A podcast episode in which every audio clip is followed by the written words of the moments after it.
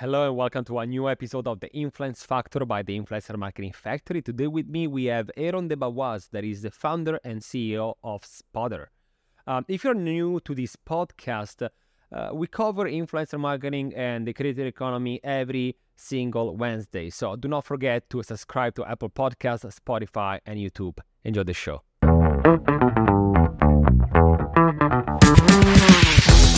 Hey, Aaron, welcome to the show. How are you? I'm great. Thanks for having me. I'm really excited. Absolutely. Absolutely. I'm very excited about this, uh, you know, conversation today. I know that you will share a lot of very, you know, uh, fantastic information about not just the topic, like, you know, uh, the content creators and creator economy and so on, but uh, we, we, I know that we can go more in details about, you know, what is happening and what was happening before and the future, right, of the industry. I'm pretty sure that uh, you will share with uh, you know uh, a lot with us. But uh, before we get started, usually I ask uh, a bit more about you, right? So we who is Aaron? First of all, a bit more about your background, and then we can go in what is Spotter and why did you created it? Yeah, so um, I grew up in New York. Um, I uh, grew up outside the city.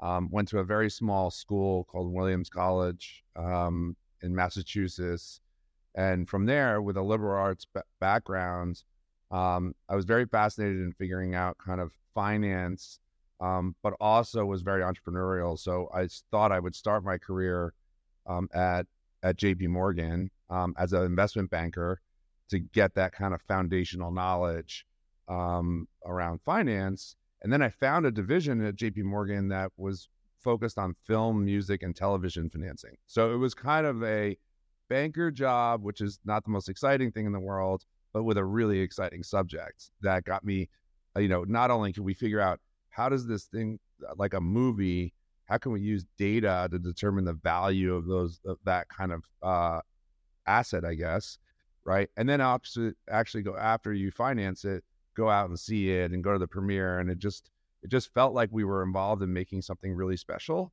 Um, and so I spent years at JP Morgan doing that. Um, and then I left to go start my own company. Um, the first thing I did was I I really uh, I founded a direct to DVD label, which at the time was was was was a big thing, um, and made three action sports documentaries myself as a producer, um, which I thought was just like one of these things where I wanted to gain empathy for the creators, right, um, and understand their process and see how hard that was. Um, and for me, that was a, was a great experience. Although it was so difficult that I thought, hey, I got to try to figure out a way to to uh, do something that's more scalable. Um, and then I started a company called Machinima, um, which is a what I call consumer facing programming brand. It was basically like a cable channel on YouTube to kind of um, provide entertainment to the gamer the gamers on YouTube right? So instead of doing, you know, MTV and music videos, we were basically doing gaming videos for gamers. Um, and that was super fascinating because we started in 2005 and really focused on YouTube. Um, and, uh, and, and that, you know, allowed us to learn everything that was going on because that was just when Google had bought them and we w- ran that for 13 years. Um, and so yeah, and then I can go from there. But uh, that that's kind of my my background. Amazing. So thank you for sharing that. And you know, it's interesting to see how you combine them together, like the world of finance, as you said, with something that was more on the art. And and uh, you know, like nowadays it's a bit more common, as I think, right? I'm pretty sure. But back in the day, it was two very different worlds, isn't it?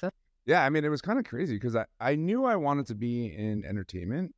Um, and I remember at, after college, I went to a couple of friends that you know family friends that were in the industry in different kind of careers like one was a lawyer in the entertainment business and one was um, in fine in finance right? And the answer i got for if i wanted to be in the film business that there really wasn't an opportunity for me right? It was it was very much like if you're not going to be a director and you're not going to be a writer and you're not going to be a producer and so on and so forth. And wh- what do you do?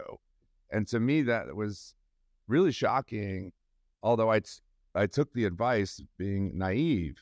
Now, when I look back, right, you think, wait a second, every single job is available at any of these, you know, in, in any industry, right? You can do marketing and you can do, uh, you know, finance, you can do any, anything, technology, right? Um, and so I guess just my view of the world was very narrow and I got lucky to get exposed to the fact that in the finance world, I could under start to learn the whole process of filmmaking and then decide to just go out and take that risk of, hey, let me go out and make my own films um, to really understand the, the, the opportunity.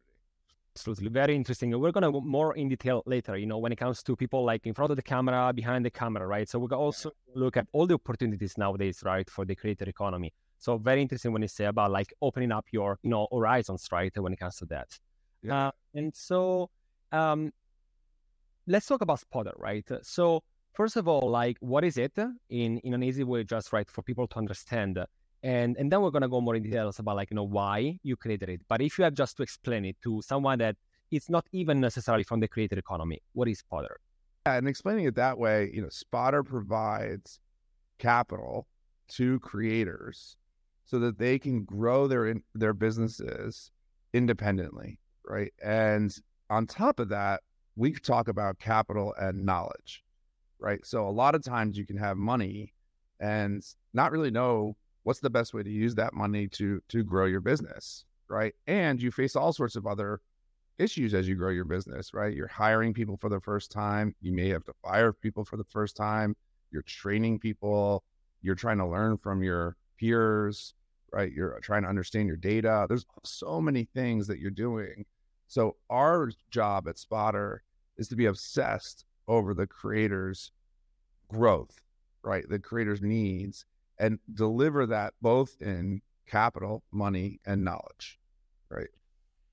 Absolutely. And, uh, you know, also because nowadays, right, we don't have any more the idea that being a content creator is, is a hobby anymore, right? Like, likely, finally, people and media and businesses are understanding that sometimes uh, you are not even just anymore by yourself, but it's just said you have a team of people with you, right? So you need uh, uh, you know finance right behind that and and likely we're now understanding that it's a full-time job right? You're spending a lot of time into that a lot of efforts and sometimes you need to spend also money right to create your own content. So uh, that, that is absolutely interesting to see that and and we're going to more in detail in, in a bit but i also wanted to ask you something. Like in one of your latest interview i saw that you said that you prefer to like hyper focus right on one thing right instead of like offering many of them so first of all, what is that one thing that you're now, uh, you know, started really focusing on, and also why did you choose that one thing? That's a great question. It's so core to how we built our business. Mm-hmm. Uh, so we talk about it as simplicity and focus, right? Um, and the idea there is that I really believe in emergence, right? So the idea that we can hyper focus on something that's very simple for our customer or audience to to understand and realize what we're doing and the more you work on that and and and work with creators, you'll find new opportunities that are not complete pivots of the business, but are coming out of the uh, the thing that you're already doing. So I'll give you an example, right? The the we started off as a very transactional business, right? We would say to the creator, look, we don't want to complicate this. We're not going to ask you for your Facebook rights or your Roku rights. We're going to talk about the thing you know best, which is YouTube. And we have data to show you what does it mean to have a library of content? What is that worth?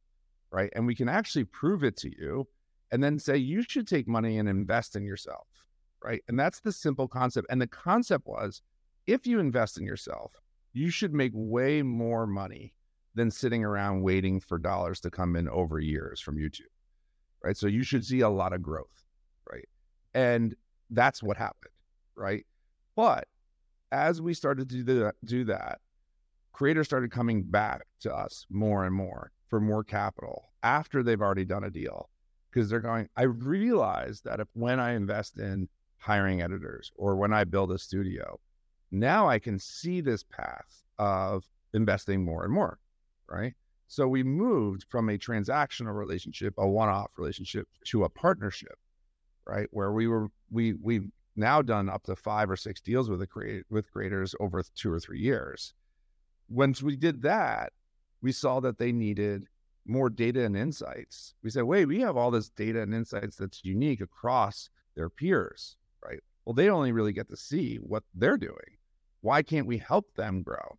Right. So now we have a division that's called community and knowledge, right? Where we're trying to help them grow faster with the capital.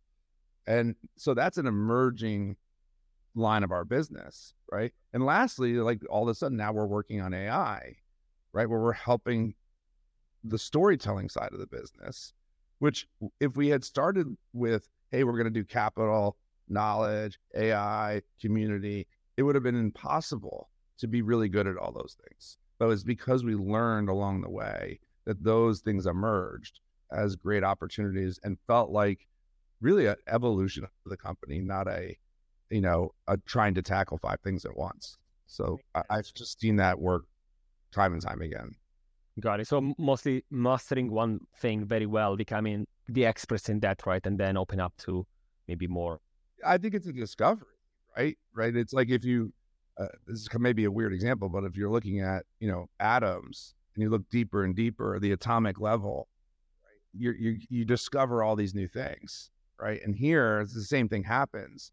But if you try to discover space and atoms and all that at, once, you just would never land it on anything, right? Um, so it, it to me, it's just a, a, philosophy that aligns the company and lets the customer, in this case, YouTube creators, know exactly who we are, right? And they feel part of the process too. So th- when we offer things today, none of them are surprised by us adding something, right? If we started adding banking services, that's not something they've really requested, right? So it might be a little bit of a surprise, right? But when we bring two creators together, like we brought um, Dude Perfect um, and a really well known creator called Preston, they both live 20 minutes apart.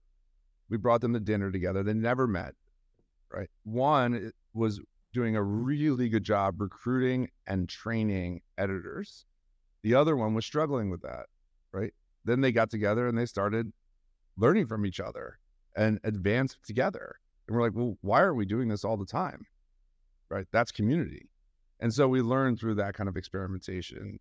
Hey, quick break. This podcast is hosted by the Influencer Marketing Factory. We are an influencer marketing agency that helps brands and companies engage with Gen Z and millennials on social media. We take care of influencer identification, storytelling, creativity, negotiation, contracting, campaign management, ROI analysis, in depth reporting, content boosting, and much, much more. Are you interested in learning more? You can find us at theinfluencermarketingfactory.com or you can Google the Influencer Marketing Factory. And in addition to finding the one thing, this is something also usually the rest of entrepreneurs. Was it a, like any specific decision or, you know, like something, a pivotal like moment at the beginning of the company that was very critical to the success of what it is now your company? Oh, there there were a lot of moments that that helped define that one thing. Um, I think I think the biggest. I mean, I, I can explain it in our history, and I think this happens a lot, right? Which is, I I hyper focused on a platform, right? It was uh, in YouTube, so I got to know that in a very intimate way, right? And I got to learn or see the changes in the platform over time. So that is a little bit of the same concept of, of emergence, right? You get to see what's working, what's not working, right? What do, what do the creators need? What does YouTube need? What are the desires, right? And then as transition, YouTube actually had a shift in their algorithms to focus more on engagement than viewership right? So time spent watching videos, completion rate, likes, favorites, comments, not just a click equals a view and therefore you should watch it. And that shift for, for, forced creators to make much higher quality videos, right? And when those videos were higher quality, they started to have much or a, a not an evergreen amount of type of viewership, but a predictable amount of viewership over time. And when we saw when I saw that, I said, "Hey, wait a second. I've seen this before in film finance." Right? I could I if we could provide if we could figure out how to predict the viewership of a video and the re- revenue, we can help creators like we I did in film. And the key there was to your point, right? Where we say, hey, creators, can they do even do this full time? Right? Is this a job? Is this a hobby? That transition at YouTube was people actually YouTube helped them transition away from a hobby towards a full time career on YouTube, their monetization system. But that didn't mean they could hire editors. That didn't mean they can build studios. It was enough to pay the bills. And so that problem with combined with the predictability of viewership allowed us to go, hey, it's capital, right?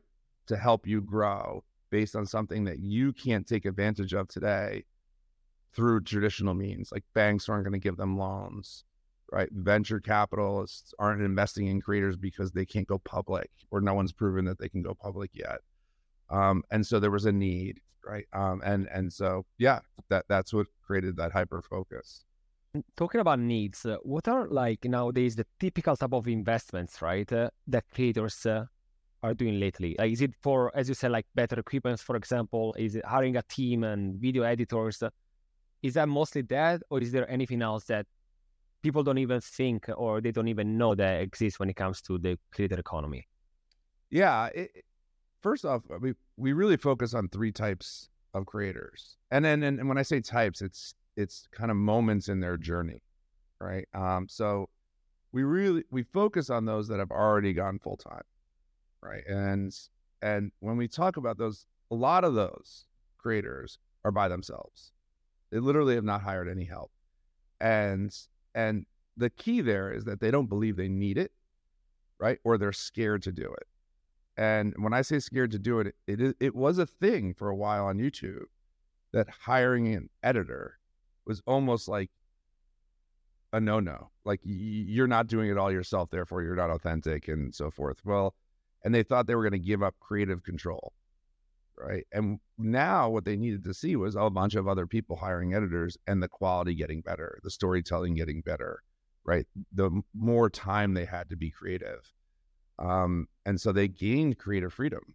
Um, and so it's not just, hey, I need to hire someone, it's a whole mentality shift, right? So, yes, they have to hire people.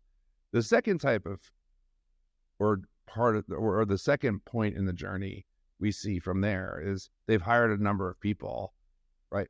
But they're not yet scaled, right? It's not like they have 20 people. They've hired two, right? Um, they they're still maybe working out of their house, right? Um, everything's remote, and they want to get more efficient, so they they will buy property, right? Or they'll invest in a studio, and they'll hire 10 people, and the, the question there becomes wow, like hiring 10 people, it's not as simple as just putting 10 people in a building and, and going, right? It's like now you're a manager, right? So you went from a creative to a CEO and chief creative officer, right? And you're even calling yourself like chief creative like that. That that's a whole new thing, and that's really hard. Um, and so we see that as I think what people go, well, if creators just had money, wouldn't they do better? right? Like, no, not everyone is fit for that, right? Or or they don't really love that, um, and so they have to learn: Do I hire a COO so that they can run the business and I can be spending 100% of my time being creative, right? Or do I really like that that role? And then last, la- the last kind of phase that we focus on are what we call enterprise creators, right? Which are looking at this and going, I know how to hire people. I figured out my role. I want to hire double that amount. I want to invest in studios, but I also want to start launching multiple channels, although a lot of people have multiple channels at this point, but you know, multiple channels, foreign language channels. Um, I want to make sure I'm on every single platform. I want to launch a merch business. I want to launch a product, right? All these other things that diversify them, right? So I think that the ultimate goal for a lot of these creators is to have creative freedom, right? So it's almost like a, a human thing, right? Where you're going, I want freedom of choice, right? I want, I want to have, uh, you know, this capability to ex- expand myself. And then it's how do I diversify myself outside of what I'm currently doing. And that could just be I do more of it. I do an expanded version of it to feel a little bit safer. The other big thing that I would say that maybe people don't realize, and I'm kind of been saying it already, is some people have looked at a, a check from Spotter as insurance, okay, for whatever happens in the future, whether YouTube changes its algorithms or the economy crashes, whatever. And what actually happens is they all of a sudden gain the headspace to take a step back and reinvent themselves. So it's one of these what we talk about a lot. Obviously, a lot of people talk about burnout, right? And the cash allows you to focus on innovation and innovate. We don't believe. I mean, my my belief is just through startups and and all the things that any your audience has been focusing on, right? Is that burnout is really not a time issue, right? Burnout is much more of a are you inspired issue, right? Are you doing the same thing every day, and then it starts to feel mundane. Even if you're only doing that for eight hours, it's you can get burnout right? But when we all have something where we just discovered something and we are trying to solve the problem and so forth, our time disappears, right? And that's what this capital sometimes can do for creators. And we've seen someone, a number of creators, completely change their programming and grow 400% in a year, but never would have done that because of the risk that that could actually hurt your monthly income, right? So, it, it's interesting. But you know, people are investing in also just other other um, revenue sources. So Airbnbs, that's that's something that a lot of creators look at. Um, they do also look at putting their money into other investments. so uh, in, in terms of like just what everyone would traditionally do, right? Do you put them in bonds, stocks, et cetera, to make sure there's just a different um, area where your money's going. But the most interesting stuff is typically what what we love is when they invest in the content creation process. Right. That that's that's the most exciting to see to see. Absolutely. No, but it's very interesting that you said that there are so many areas, right? Again, a majority of the people still watch a video on YouTube and don't even like you know, realize all the work that is behind that, right? Oh, yeah. You said about Airbnb also, like now I just thought about it, but you're totally right. Sometimes you have to go to a different locations, right? You have to go there, you have to take a flight, you have to get people with you. And what about the insurance for the place? And what about these? And what about the media rights, right? And what about the license for to do these? Uh, do we have the okay for like you know, especially for those videos that maybe are you know like a bit more you know exciting with like you know crazy things happening, right? You want to be sure that maybe you're okay for the people in the video, you know, and so on. So there is so much right to to, to look into. The burnout also it's, it's a big thing. Uh, interesting also when you say about the like the insurance, right? The safe net for for people. So um, again, I, I, do believe that still people only watch a video, they think that it's, you know, an easy thing, it takes a few minutes. That that's not the not at all. Yeah, it's it's so much more intricate than that, and we'll see. I mean, it's kind of interesting. We we have this summit that we throw or put on um, once a year. We did it last this January. We'll do it again next January, where we take a group of creators and we literally talk it, it's a we facilitate the conversation it's not about spotter it's about the creators and the creators go through storytelling tactics right? They go through editing sessions they go through thumbnail creation they go through managing money they go through all these things and what's so interesting is you realize even when they talk about the ideation process right like how difficult that is for a creator. I've made 800 videos. What is my next video? Right. And not feeling like you're just a machine.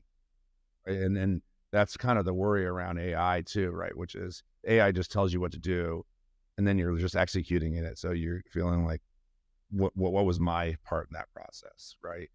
And so that ideation process, what we have found is to be so time consuming and really critical, obviously where they'll spend a week just coming up with five ideas, right? And that includes a thumbnail and maybe a, a, a title and a log line, right? Um, and then just have to dive in from there. But that that is a like three person job sometimes, right, for a week. And um, it's just amazing when you dig in with creators what what what is really taking their time.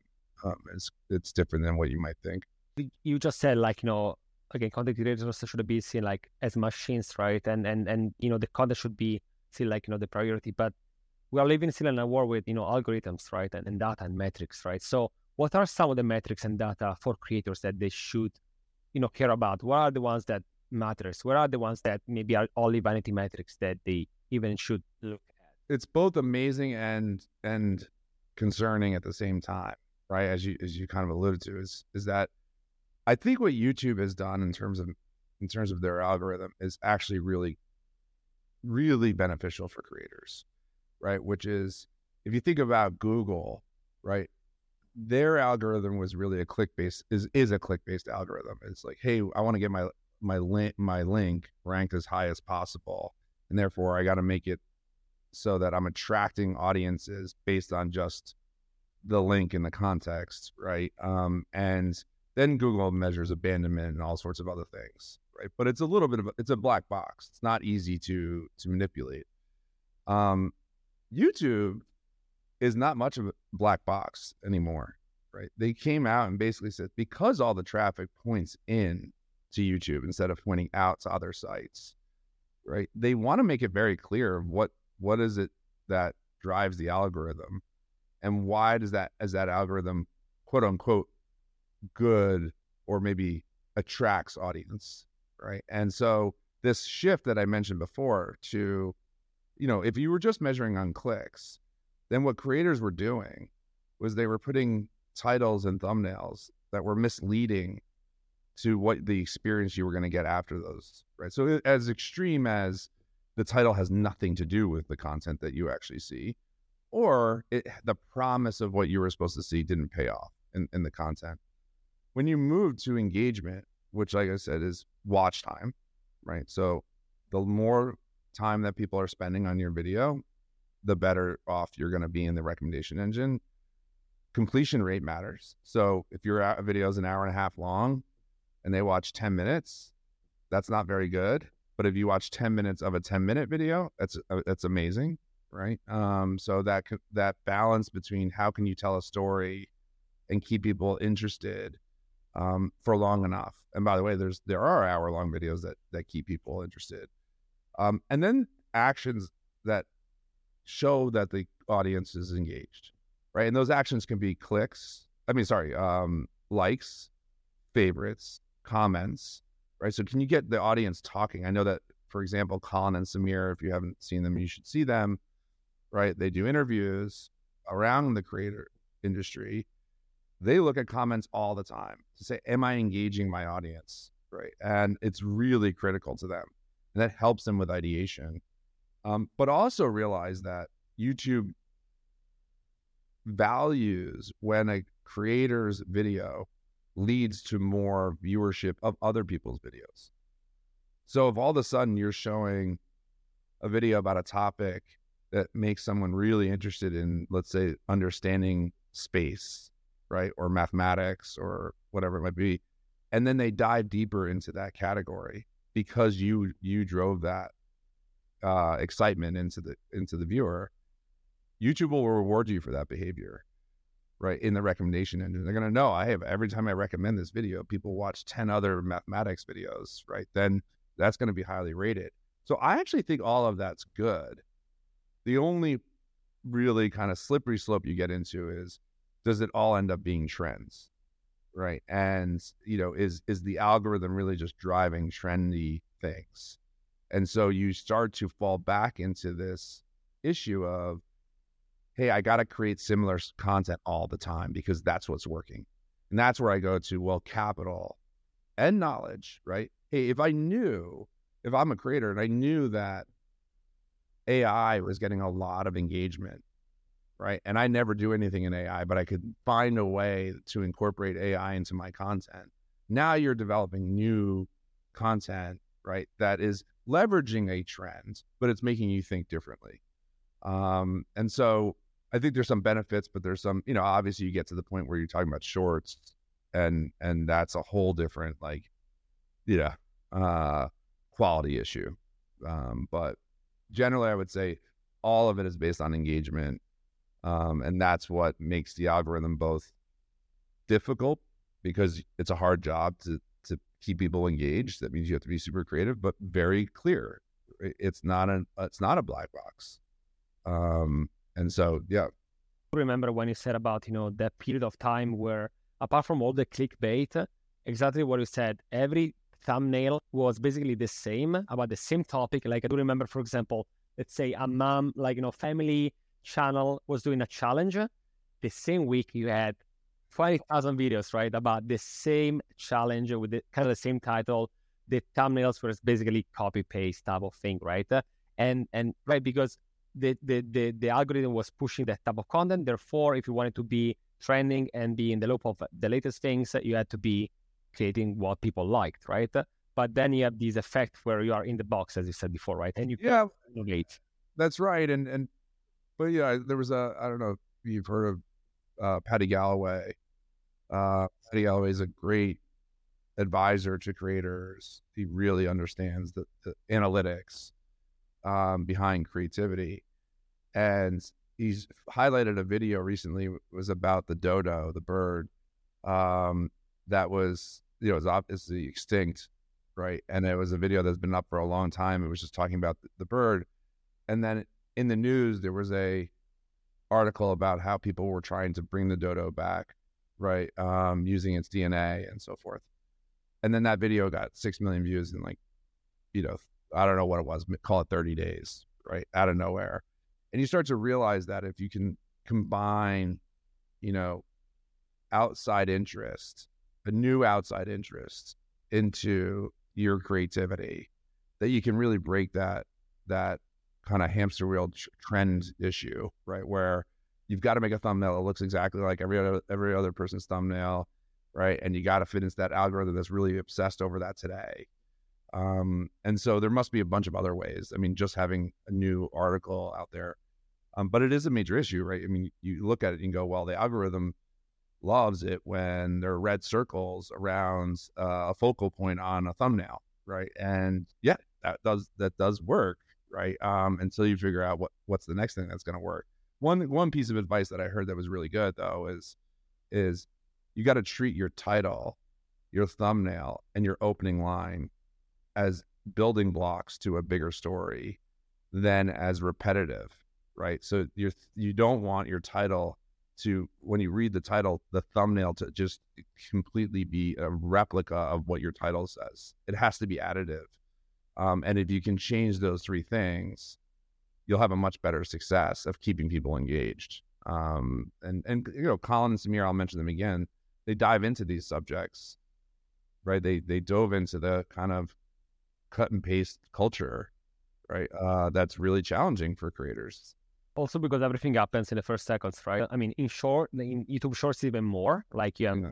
Basically of attention, and that's why every, everyone is like you know really like trying to fight for your attention. But also, I would say in a typical YouTube videos, like nowadays uh, with the span attention is called like a bit lower, you want to be sure invest my 10, 20 minutes, right, of my time today for this specific video. So I do understand when you say you need a hook from the beginning in something that is going to be in addition, right? And not just repetitive, because again, there are so many videos every day that people are gonna choose uh, what to watch uh, in the first seconds, right? Even I would say in the in the longer form videos, right? Especially if you want to invest more time, because something is just like I'm gonna waste five seconds of my time for a YouTube Shorts, I can scroll it down. But what about being invested in a longer video that maybe is gonna be 30 minutes or some podcast, one hour, one hour and a half, two hours, right? right. you want to understand you're gonna get the best out of it. Right. So, is there anything there that you think it works? Like, is it more about uh, having a hook, for example, and then you know maybe leaving little uh, you know um, teasers here and there across like you know the episode, for example, or vlog. Is there anything that you've so like working well? Yeah, yeah. what that work usually on YouTube? Yeah, I think it's actually more than just. There are a few tips and tricks here. It's it's becoming becoming a student uh, for creators, becoming a student of human behavior, right? Because the one thing that breaks that trend, right? Of hey, I'm not, I don't know whether to pick this 20 minute thing or that 20 minute thing, right? Or, or breaks that that decision or, or forces someone into the right path is their relationship with that creator, right? And so when the obvious, you know, Mr. Beast video comes out and he has 150 million followers or subscribers. Um, uh, people really know who he is, right? And know his style and know that, you know, every 10 minute video pays off. It delivers what it says it's going to deliver. And, and so they get this relationship with, with Mr. Beast. Um, I think that's true with all su- the most successful creators on the platform and off the platform, right? I mean, we talk about why singers are, you know, popular, and if AI can just generate their voice and and make a new song, why won't everyone just go listen to those? You go because there's a story behind Billie Eilish, right? That of how she accomplished what she did has, and what else she continued to accomplish. So there's this like, hey, if you're going to connect to an audience, do everything you can to develop a relationship with that audience, right? With with either you or your content, right? Where there's some emotional connection. The other thing is that if you become, like I said, a student, I'll give you two other examples. Um, one is that we had a really amazing speaker. Um, he was a creator at, at, at Pixar. His name is Matthew Luhn, and he talked about this that why were why were all the Pixar movies so so special, right? There are kind of two things there. One are one is there's a formula that talks about how do you keep an audience engaged emotionally, which is about having ups and downs, right? It can't all be positive, right? And by the way, TikTok's algorithm, YouTube algorithm does this, right? Which is they don't always feed you exactly what you want, right? Because it gets frankly boring. So you want the brain to have dopamine hits and oxytocin down uh, troughs and you want to do that a bunch. That's why in these Pixar movies, you it's not all happy, right? It's you know, parent died, something something bad happened, then you come back out, and then you struggle, and you come back out. And when you mix that into that formula in, and then you have this second, uh, or or not not just second, but another idea, which is I learned from a psychologist that beauty is really critical right, to attracting uh, humans, right? So the one of the examples they gave was if you have three pictures of food, a plate of food, one of them was really healthy, one of them was really tasty, like you just like no, it's it's gonna be good, and then you had the third, which was really beautifully displayed, right? Just just like art, right? People tended to pick the third picture, the beautiful picture, as being both more tasty and more healthy. Right. So now you're talking about colors and human desire, right? And so you're mixing these things in where they have an emotional connection with you and you're using some formula formulaic known approaches to how human brains react and you're using kind of imagery, right? Those three things together can all of a sudden be tricks of how to break out rather than just saying, "Hey, I'm going to follow a trend and do the same thing." Right. Um, so there's tons of those um, that are out there, and this is why I think companies that develop ways to help creators go through those, right, will be super successful in the future versus just. I, I'm very worried about the whole, you know, AI just telling everyone ideas to go do, right? Um, and it will only be based on the the text that's out there, right? So, and that that was of course something I want to ask you. You know, first of all, very interesting when you say about like you know the ups and downs and all the dopamine. Like I would love to do like another episode just just about that. There is so much yeah, right. to about like you know human behaviors and you know behaviors of users online, the psychology that you have to put into that, right? Again, there are so many things on a human to human side that at the end of the day, YouTube is storytelling basically, right? It's storytelling, it's informational, it's educational. There is so much going on at the same time. But exactly as you said, it's very on the type of relationship that you can have between you and the people watching. But also you have to understand again psychology. I really like the idea of the ups and downs because every story from the you know ancient Greek type of mythology, it's basically that, right? So why change it, right? Well, the the, the other thing I, I didn't mention about Matthew Luhn was he talked about uh, Toy Story, and they were using this formula, right? And they said they knew they obviously is a billion dollar plus franchise that they had on their hands, but they knew they had to change it at some point. So even just doing ups and downs around the same story or, or, type of story, right? They knew they said uh, at some point it would get boring. So they were even when they had to do Toy Story two and three, they were already working on like, well, what else? What else? What's the change that I have to make because actually humans like change too, right? And and unique stories. So it, it, you do have to push yourself and say, wait a second, am I finding myself doing the same type of thing? And so what we've talked to creators about, and obviously for us, like we're creator obsessed, we want to hear how other, the creators did it themselves. We don't, we're not the storytellers, right? Um, we hear about how did you transition from one type of thing to another type of thing, and is it slow or fast? Right? All of a sudden, am I doing kids content and then I'm aging up into a adult content? No, you're probably going kids to tweens to teens to right if you're aging up, um, or you're like, hey, I really wanted a because the key is can you get the broadest audience possible and how big can that audience be? Sometimes it's like the broadest audience you can get when you're doing barbecues to focus on barbecue, right? Like you're not going to like all of a sudden focus on five other things, right? But you may want to go, hey, I want to, I want to lean more female.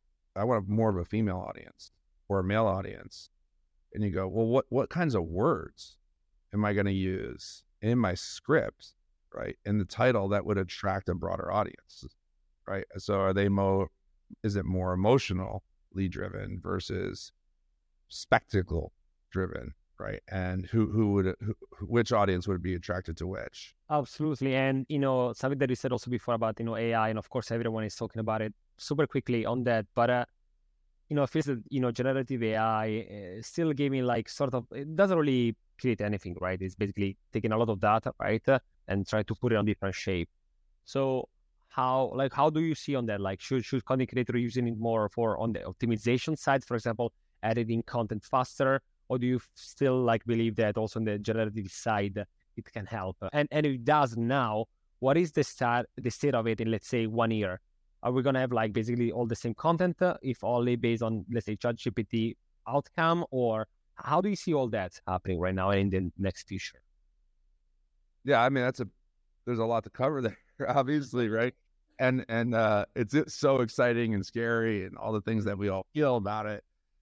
I think it, when it comes to kind of the area that's been traditionally helped in in content creation has been more of the processes that are related to production and post production, mm-hmm. right? Um, so yeah, editing tools that can help take out the pauses in your spe- in your speaking when you're doing a podcast or from like Descript or whatever it might be. Super helpful. Why not use that? If it's to, I mean, the, the constants are that creators are always to want more time to do things, right? So anything that saves you time is to be useful. Now you have to be careful if it's like, if it's literally like, hey, I don't even have to come up with ideas, then what are you, right? You you you're just a a slave to the algorithm. I, I don't know, right? Yeah. Um, the areas where I think it's going to be really interesting is that I, I don't, I don't, I think there's going to be a prolifer like we, right now we have a supply and demand issue, right? The reason why TikTok is successful, right, um, for creators, individual creators, why they can gain audiences because there's a shortage of supply, right? I mean, all of us have. I mean, I, I look at Instagram right? I'm looking at reels and I'm going, wait, this is repetitive, right? Um, and you go on there hoping that there'll be something new, and not always is it is it a version or whatever. It's pretty repetitive, and and sooner or later, if we just let auto generated content take over, it's going to be very vanilla, right? Um, and there's going to be no uniqueness there. And I think that two things are really interesting when you think about well, where is that going? One is that I've heard others say that that really inspired me to say there's going to be a lot of new stuff here, right? One is, you know, if you think about chess, and I think Sam Altman said this in, in an interview, right?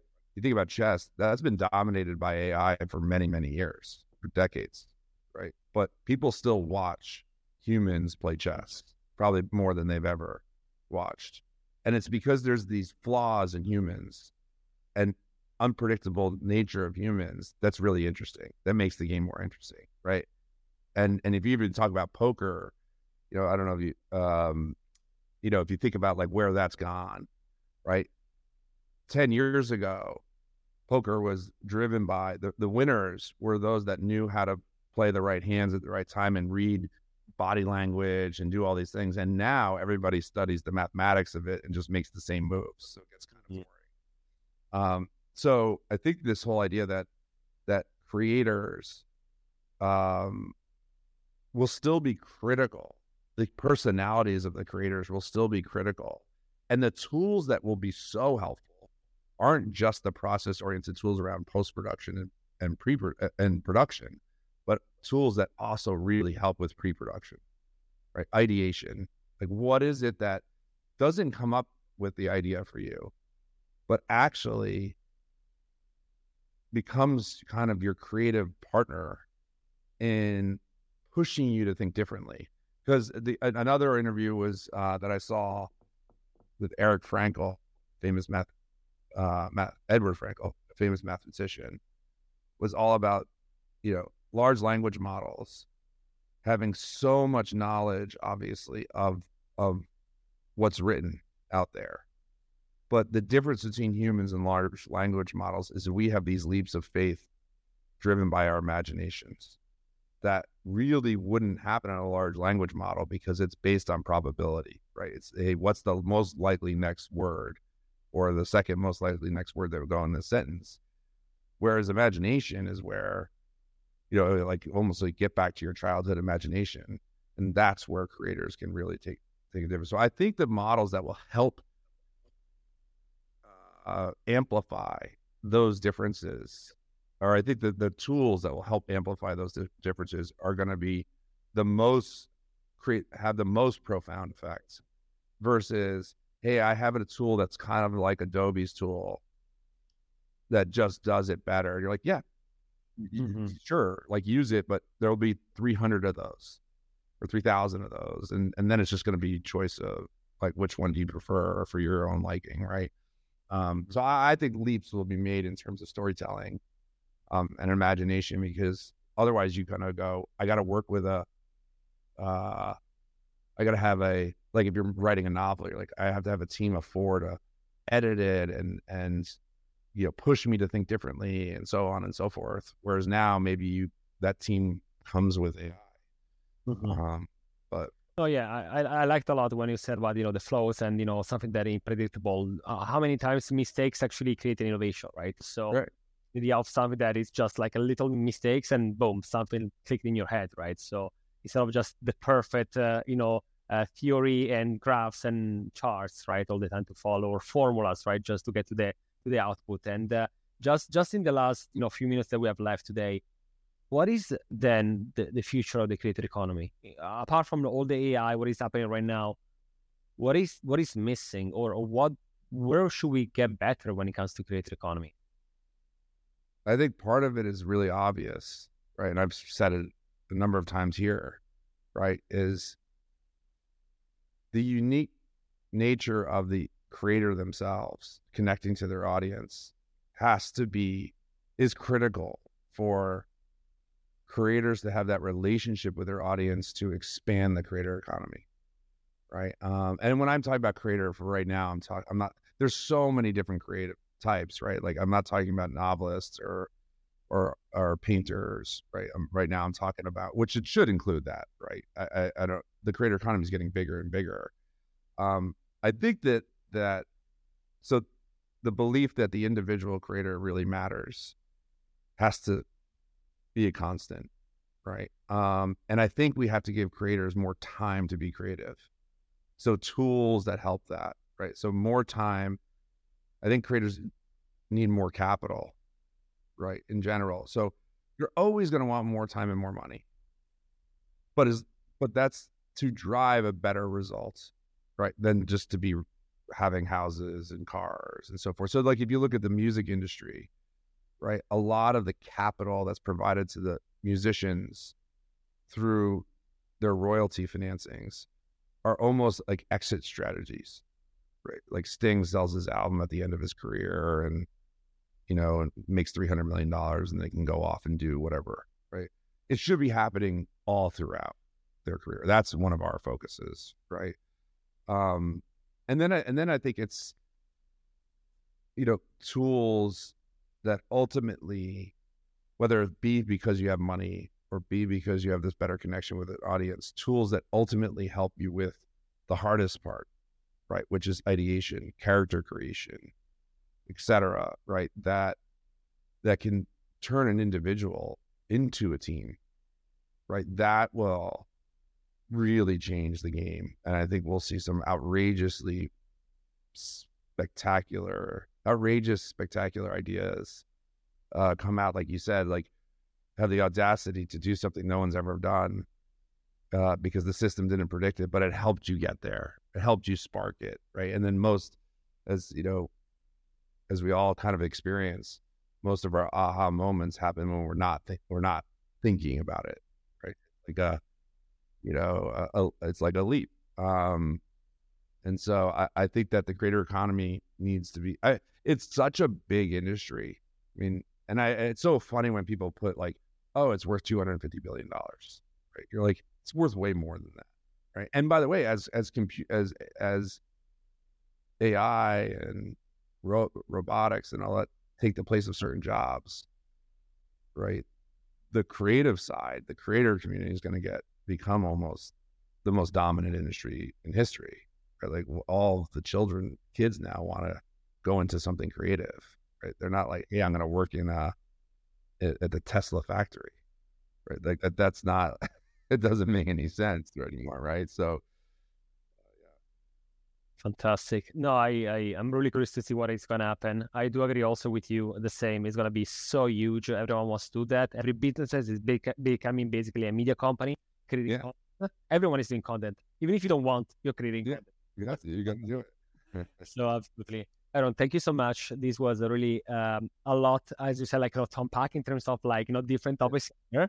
But I can see that uh, you know like uh, um, sometimes it's still just at the beginning, right? Of of what is the creator economy like you know coming as as a thing. So um, yeah, I, I think the biggest takeaway for me was like this idea of emergence, right? That creators, as they keep trying, it will emerge, right? Rather than trying to be the one problem creators have, I think, is they want they see the end goal and they try it all at once. No, thank you for for joining us uh, for sharing so much. I can see that you're. I know that you're every day you're getting update on uh, what is happening uh, after the leap. so thank you for thank you for having read it. Yeah. Thank you so much for everyone else. The Influence Factor by the Influencer Marketing Factory. I'll see you next week.